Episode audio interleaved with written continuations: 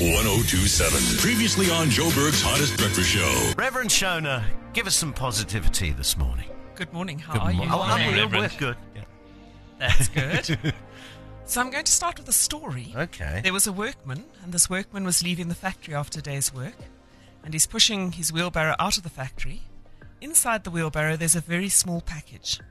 So he's stopped by the security guard, and the security guard says, What do you have in your wheelbarrow? And he says, Well, I have a small box. The security guard said, I can see it's a small box. What do you have in it? He says, Well, you know, at the end of the day, there's uh, sawdust on the floor at the end of the working day, and it's swept up and thrown away. And I need some at home, so I've put it in the box and I'm taking it home.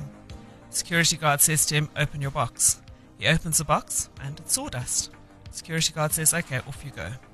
Second day, same thing. Third day, same thing. Fourth day, same thing. On the fifth day, he's pushing out his wheelbarrow, and in the wheelbarrow, there's a small box. It's the same security guard, so he says, It's you again. What have you got in your wheelbarrow? The man says, Same as before, small box of sawdust. Security guard says, Well, open it up. And of course, it's sawdust. The security guard says, No, I just have this feeling you're stealing something. I've just got that feeling, so I'll make you a deal.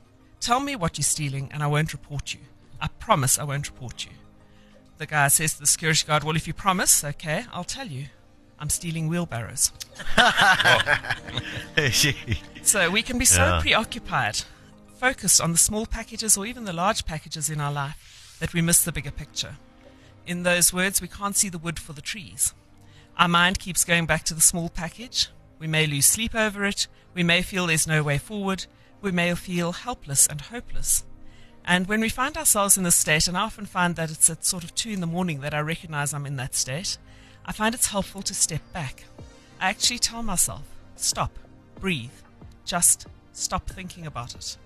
So when we step back, then we move away from it and we're not as close. Often the solution for me comes when, my, when I'm sleeping, when I'm gardening or walking, when I do something different. The step for me is actually to take that step back. Stop focusing on it. A bit later, maybe do some brainstorming. That's often helpful. Bring in an outside person, objective person. They will come with a wider field of vision. And when you so close to it, the answer's there.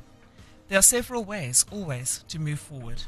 So today, if you feel like you're facing an insurmountable mountain, stop, breathe, step back. Enlist the help of others if you need to. Stop focusing on the hill or the mountain, the small package or the large package.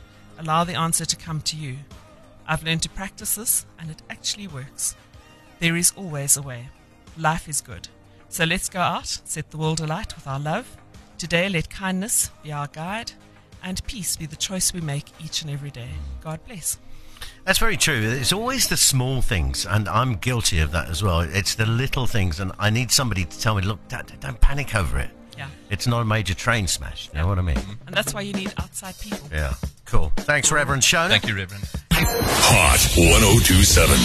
Joburg's Hottest Breakfast Show. Delivered by The Courier Guy. They'd love to handle your package.